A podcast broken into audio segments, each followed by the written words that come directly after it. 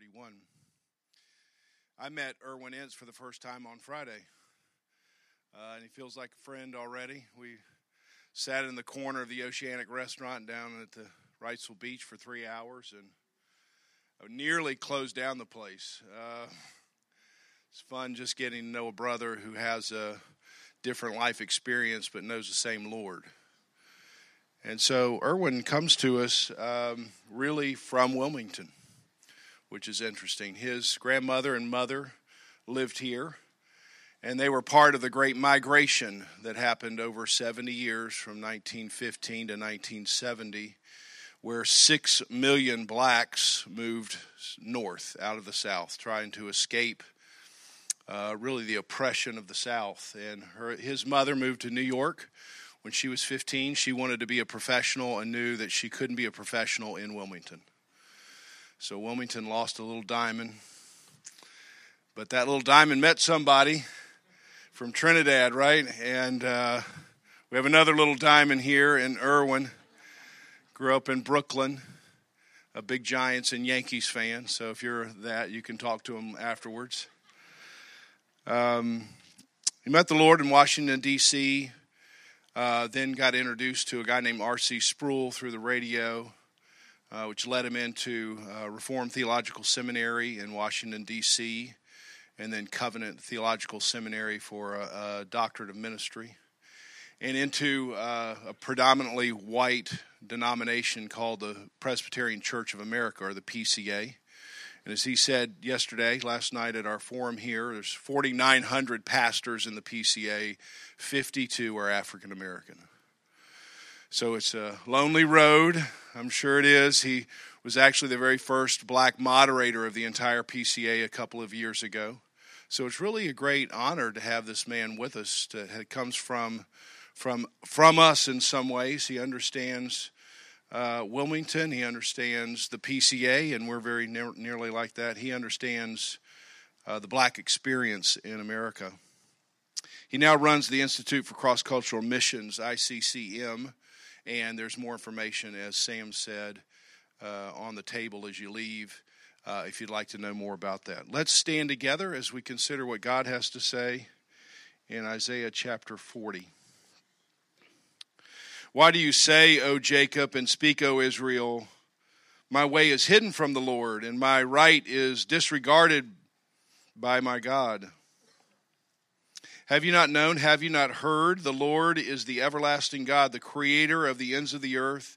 He does not faint or grow weary. His understanding is unsearchable. He gives power to the faint, and to him who has no might, he increases strength. Even youths shall find and shall not faint and be weary, and young men shall fall exhausted, but they who wait for the Lord shall renew their strength. They shall mount up with wings like eagles. They shall run and not be weary. They shall walk and not faint. You may be seated, and let's take a moment to silently consider the word of the Lord. Well, good morning, Christ Community Church. It's good to be with you uh, this morning, this, this weekend, to be uh, back here in Wilmington. I shared with Paul for the first time since uh, 1993 when we came down uh, for my grandmother's funeral. Uh, it is indeed a joy um, to be here uh, proclaiming God's word to you. I want to speak to you this morning uh, out of the text that was read into your hearing with this subject Walk together, children, don't you get weary. Walk together, children, don't you get weary. And I would invite you to bow your heads and pray with me as we begin this message. Father and our God, we bow before your throne of grace with grateful hearts, knowing that this, your word, is not dead, but it is living and active, sharper than any double edged sword. It pierces to the division of soul and spirit, joints and marrow judging, discerning the intentions of the heart. And our confession is this morning, Lord, that we are all in this place naked and exposed to you. the one to whom we must all give account, and that's good news. Because, Lord, you know precisely then what we stand in need of. So, would you be pleased, Lord, this morning to take, take my weak and unworthy efforts in your word and use them to bless your people, to meet us where we are and give us what we need. If it is faith, O oh Lord, would you give us that gift? If we need to be encouraged, Lord, would you encourage us with the truth of your gospel? If we need to be corrected, Lord, would you, in your mercy, would you correct us? That we would be people who live not for our glory, but for the glory and fame of Jesus Christ. And it's in his name that we pray. Amen. Amen and amen. Uh, James Weldon Johnson is most well known as uh, the man who penned the song which came to be called the Black National Anthem Lift Every Voice and Sing.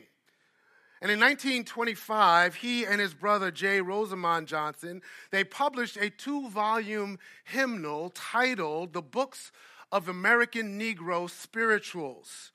And in his introduction, Johnson included an original poem titled, O Black and Unknown Bards.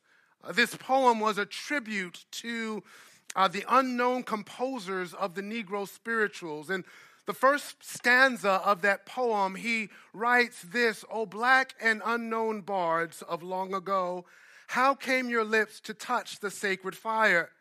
How in your darkness did you come to know the power and beauty of the minstrel's lyre?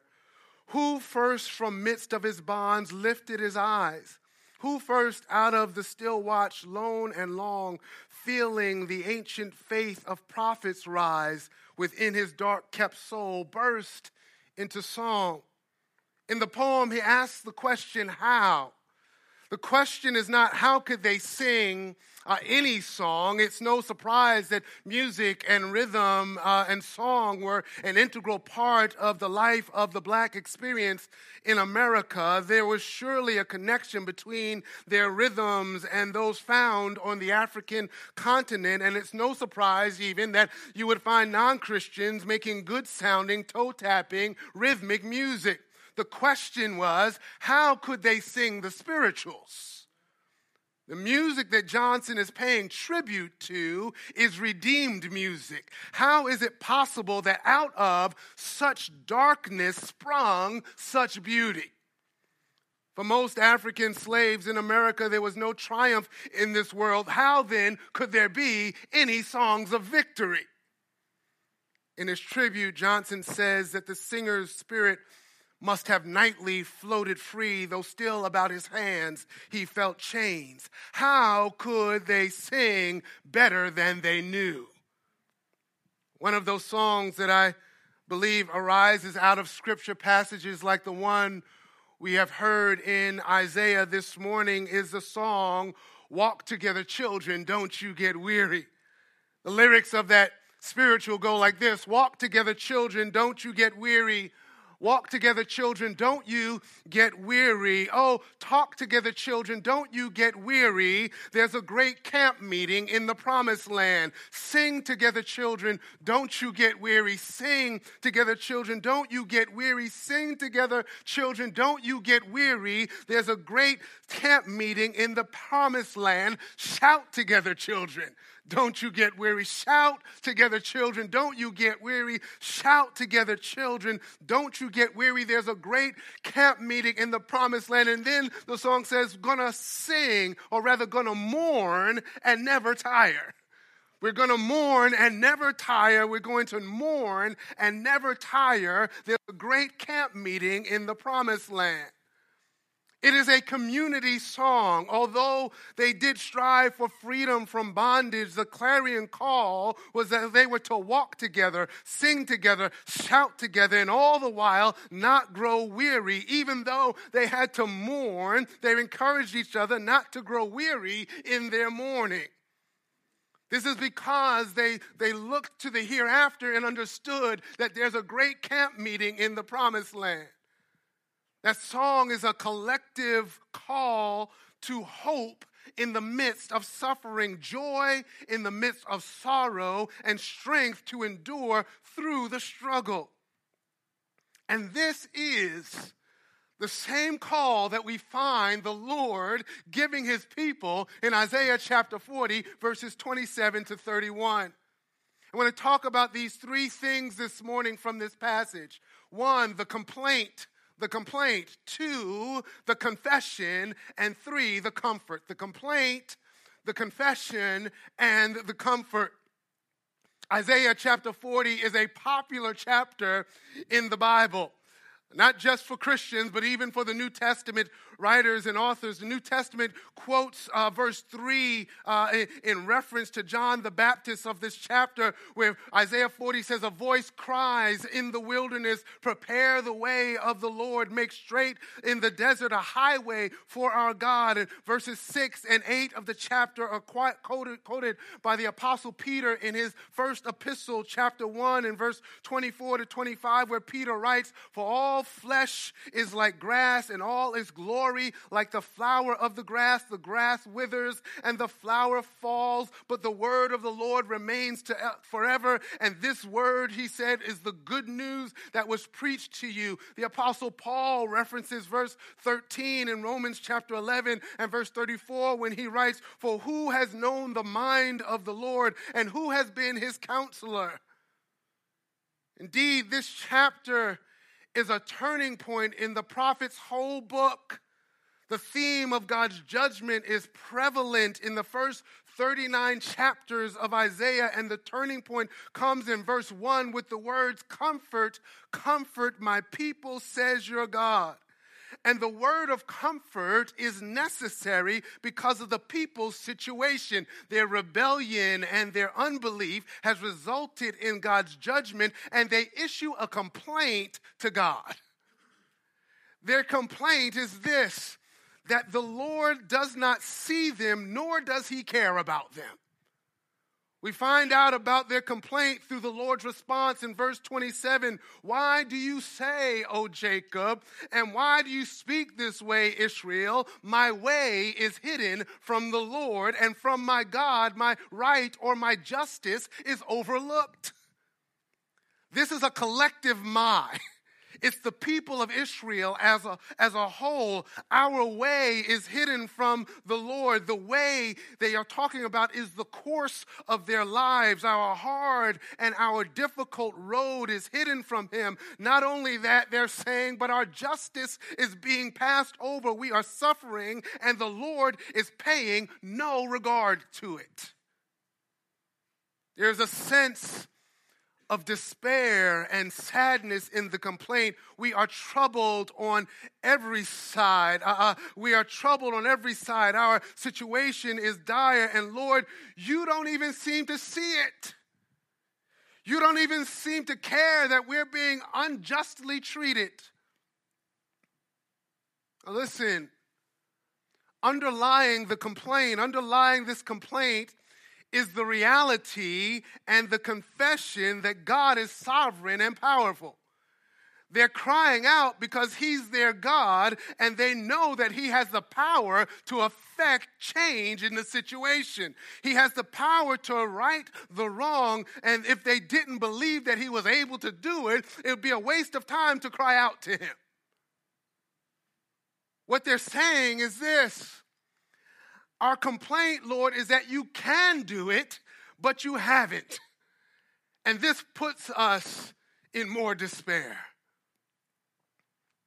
Do you realize uh, this morning that uh, complaining to God is actually a prominent occurrence in the Bible?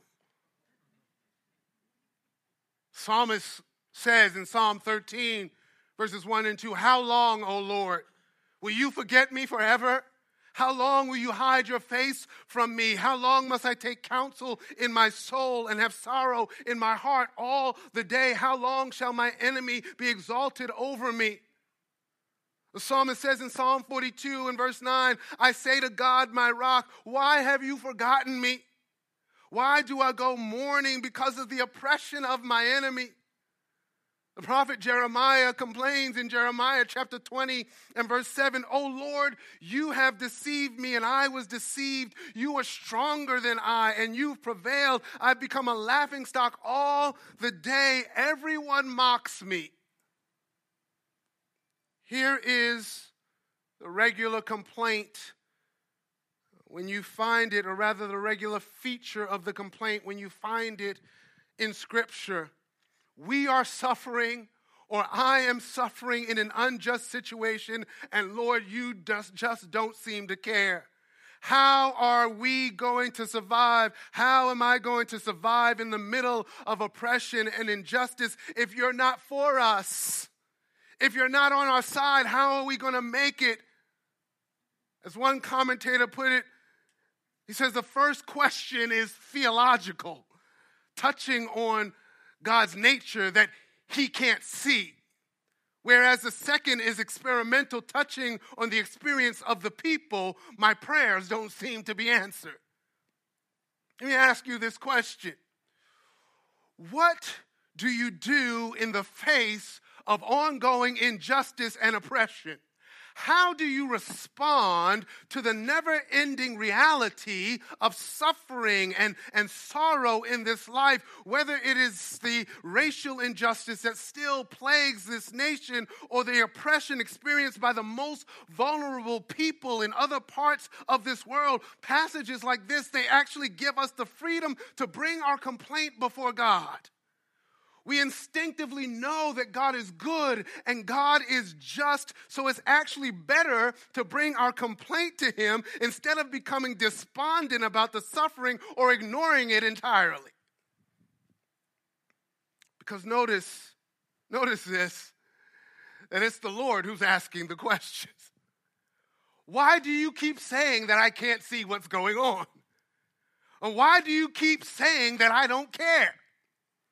The message from the Lord is this don't only use your personal experience as the basis for understanding what I see and what I know and how I act. His response to their complaint is to remind them of their confession.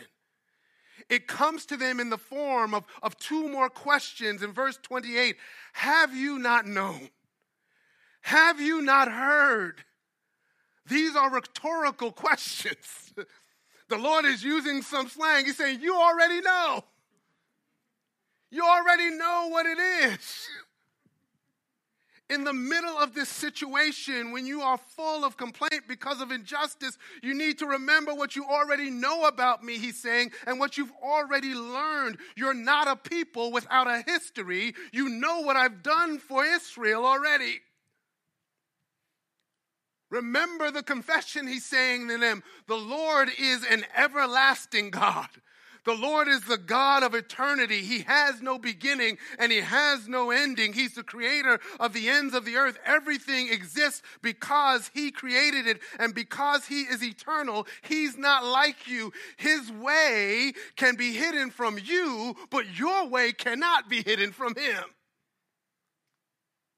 Your situation is not and cannot be hidden from him because he created everything and everyone. There's nothing that he does not know or does not see. He is omni everything, omniscient, omnipotent, omnipresent, omnibenevolent, omnijust, and every other good thing. Not only that, but he never gets tired or weary. The creation continues. The sun keeps on shining. The planets and the stars continue to follow the course that He has set for them. He's not like us. He doesn't need sleep. He doesn't get exhausted. He has no need to take a break because He's tired. He's not so tired from going to help Joe out that He got no time to come and see about you. This is not what a God is like. His understanding is unsearchable. There's no searching to his understanding. You cannot comprehend what he knows. There is no limit to the depth and the breadth and the width of what he understands. You and I cannot even scratch the surface. This is God. This is what he's like. Listen, if you have come to God through the only way possible, and that is through faith in the Lord Jesus Christ, the reality of his sovereignty and his power is a cause for rejoicing in thanks and praise. Even in the face of injustice, we don't have to worry that we serve some impotent God. We don't have to worry that we serve some God who is, uh, has to go consult somebody else before he can affect change. Just like the people of Israel who received this text were a people with a history who knew what the Lord had done for them. Listen, Christians are a people with a history.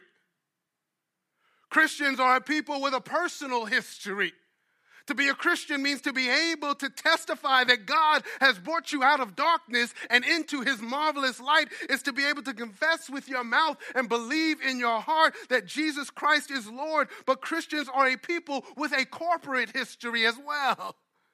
We understand that the crucifixion and the resurrection and the ascension of Jesus Christ is the event that changed the course of the whole world. It was God's declaration to the world that He was not just committed to changing individual lives, but to taking back the whole world for Himself.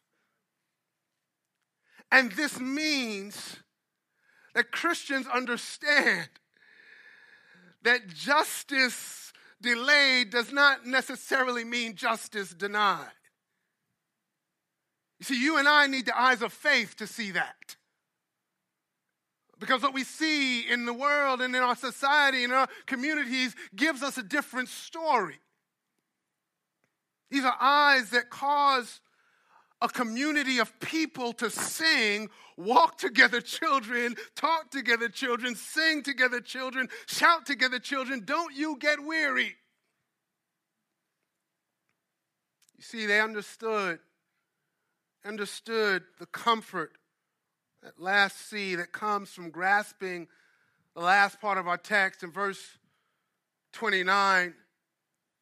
The prophet says, the text says, he gives power to the faint, and to him who has no might, he increases strength. He gives strength to the weary and to the powerless. He increases power. This is a parallel verse. Uh, both halves of the verse say the same thing. Uh, it's a progressive parallelism with an increase in intensity. Uh, he, the Lord, is making this thing happen. The sufferings, the issues, and the trials of this life, they help us to realize one, that we're not in control, but that the Lord doesn't grow weary. He isn't lacking in any power. He has no need of rest, but He's merciful and He's gracious and He's willing to give strength to His weary children. Are you lacking in power this morning? You're lacking in strength. He'll cause the might of his children to increase. A number of years ago, Gatorade had a commercial that they would play that showed athletes in need of power and endurance, pushing themselves to the limit. And as they sweated and perspired in the commercial, you noticed that the, what was coming from their pores was not sweat, but Gatorade right? And the line in the commercial said, the announcer asks the question, is it in you? is it in you? Is it, you need this Gatorade if you're to keep on pushing. Well, Gatorade is all right if you want to shoot some hoops or if you want to hit a baseball, right? But you need to ask this because he gives strength to the weary. You need to ask this, is he in you? Is he in you? Because he's the one who gives strength to the weary and power to the powerless. Notice something. It does not say that he gives strength to those who are already strong. It doesn't say that he gives power to those who are already powerful, but he gives it to those who are lacking in strength and in power, and that is the comfort. You see, you'll hear people say stuff like, God helps those who help themselves. That ain't in the Bible. That's not the testimony of Scripture. God helps those who realize they can't help themselves. when we recognize our need and our powerlessness over the situation, God steps in. He steps in with comfort and peace. It is only those who feel and admit their weakness who can benefit from, receive, or make use of this giving. See, the issues of this life are going to be there until Jesus Christ returns to right every wrong. We live through the ups and the downs of life. Job put it this way in chapter 7 of his book, in the first verse, verse, verse through three verses, he says, Has not a man hard service on earth, and are not his days like the days of a hired hand, like a slave who longs for the shadow, and like a hired hand who looks for his wages? So I am allotted. Months of emptiness and nights of misery are appointed to me. And then he says in chapter 14, man who is born of woman is few of days and full of trouble. He comes out like a flower and he withers. He flees like a shadow and continues not. Job was well acquainted with pain and suffering and struggle. He knew full well and good that his strength was not adequate, but he was able, uh, he was also rather well acquainted with the God who is able to give strength to those who are weary. He was well acquainted with the God who is able to give power to those who are weak. That's why, in the midst of his desperate condition, he could say in chapter 13, though he slay me, I will hope in him. This will be my salvation, that the godless shall not come before him. Apostle Paul in the New Testament says to the Corinthians a similar message in Second Corinthians chapter 12 when he says to keep him from becoming conceited because of the surpassing greatness of the revelation he had received, a thorn uh, uh, in the flesh was given to him, a messenger of Satan, he says, to harass him, to keep him from becoming conceited. And he said, Three times I pleaded with the Lord that it should leave me, but the Lord's response to the Apostle Paul was, My grace is sufficient for you, for my power is made perfect in weakness. And then Paul says, Therefore, I will boast all the more gladly about my weaknesses, so that the power of Christ may rest upon me. For the sake of Christ, then, he says, I am content with weaknesses and insults and hardships and persecutions and calamities, for when I am weak, then I am strong. This continual need to realize that our own strength is inadequate to deal with the problems of this life is the testimony that runs throughout the Bible. Isaiah put it this way in verse 30 even youths shall faint and be weary, and young men shall fall exhausted. They'll become tired and faint young men will surely stumble. Even, he's saying, even the strongest and most choice in society grow weary and faint. Even those you would expect to be able to endure cannot escape from being worn out by this life. Youth and vigor are not enough. Nothing but the strength that God provides His children is enough to be able uh, to enable you to endure. And what does it take? Here it is. He says in verse 31 But they who wait for the Lord shall renew their strength. They shall mount up with wings like eagles. They shall run and not be weary. They shall walk and not faint. In contrast to the youths, those who wait on the Lord, those who trust in his promises, those who lean on him for strength won't become tired. They won't faint. They are able to endure the difficult times with expectation that he will keep them in the midst of the suffering. He will keep them in the midst of the trials and the testing. The verb for, for wait has the sense of, of waiting with hope. It's not just a dreary and a, a dreadful kind of just waiting around. We could also say, those who hope in the Lord uh, shall renew their strength. And the, and the verb that's translated as renew here also has the sense of replacing and, and exchanging. And so the promise is those who hope in the Lord keep on receiving new strength. But it's not just reviving your old, inadequate, tired strength. It is an exchange. God is saying that He's going to throw away that old and useless strength that you have, and He will replace it with His strength. Remember from verse 28, He doesn't grow weary, He doesn't faint, He doesn't get tired. Do you need a strength exchange? God says He'll replace your strength with His. It's the only thing that'll do. Anything else, listen, anything else is an impostor. Anyone else who promises you strength is lying. Your money is lying. Your house is lying. Your car is lying. Your possessions are lying. Your institutions of higher learning are lying. They cannot provide strength when you grow weary. Why aren't they able to? Because they're creations and creatures just like you and me. They will fail you, they will wear out.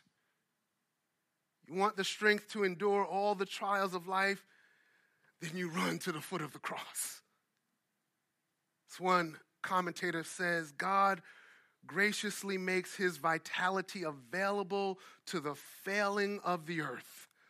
But does the receiving depend on any particular condition only one, and it is specified here waiting on the Lord. To wait on Him is to admit that we have no other help, either in ourselves or in another. By the same token, to wait on Him is to declare our confidence that He will eventually act on our behalf. And so, waiting on the Lord is not merely killing time, but it is a life of confident expectation.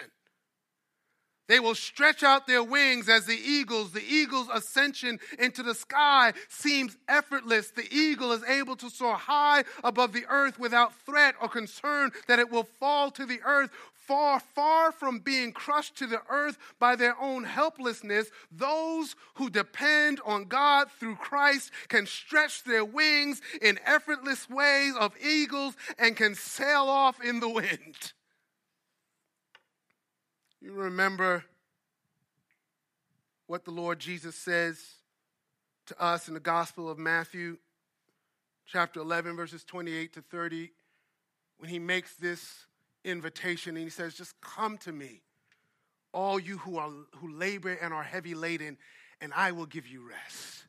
Take my yoke upon you and learn from me, for I am gentle and lowly in heart, and you will find rest for your souls. For my yoke is easy and my burden is light. For those who are in Jesus Christ, God has provided the avenue to his throne because the Christian is covered in the righteousness of Jesus Christ. God will incline your, his ear to our prayers, even when it seems like he's silent understand that God hears you and that God answers you.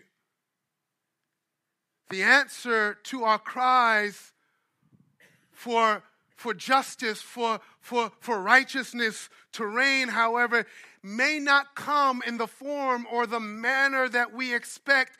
This is because our understanding is limited, but His understanding is unsearchable. So, what do we do? We do this walk together, children. Don't you get weary. Sing together, children. Don't you get weary. Shout together, children. Talk together, children. Pray together, children. Mourn together, children. Don't you get weary. Well, there's a great camp meeting in the promised land. Let's pray. Father, we praise you because you are the everlasting God, the God of the beginning, the God of the end, the God of everything in between the one who does not faint, who does not tire, who does not grow weary. who gives strength to those who are without strength, to increases might to those who are powerless. Father, would you bless us to have this kind of confidence as your people, to endure through the challenges and trials of this life, the things that make us cry and mourn, knowing that you indeed are the one who gives us power to endure by faith through Jesus Christ our King. Amen.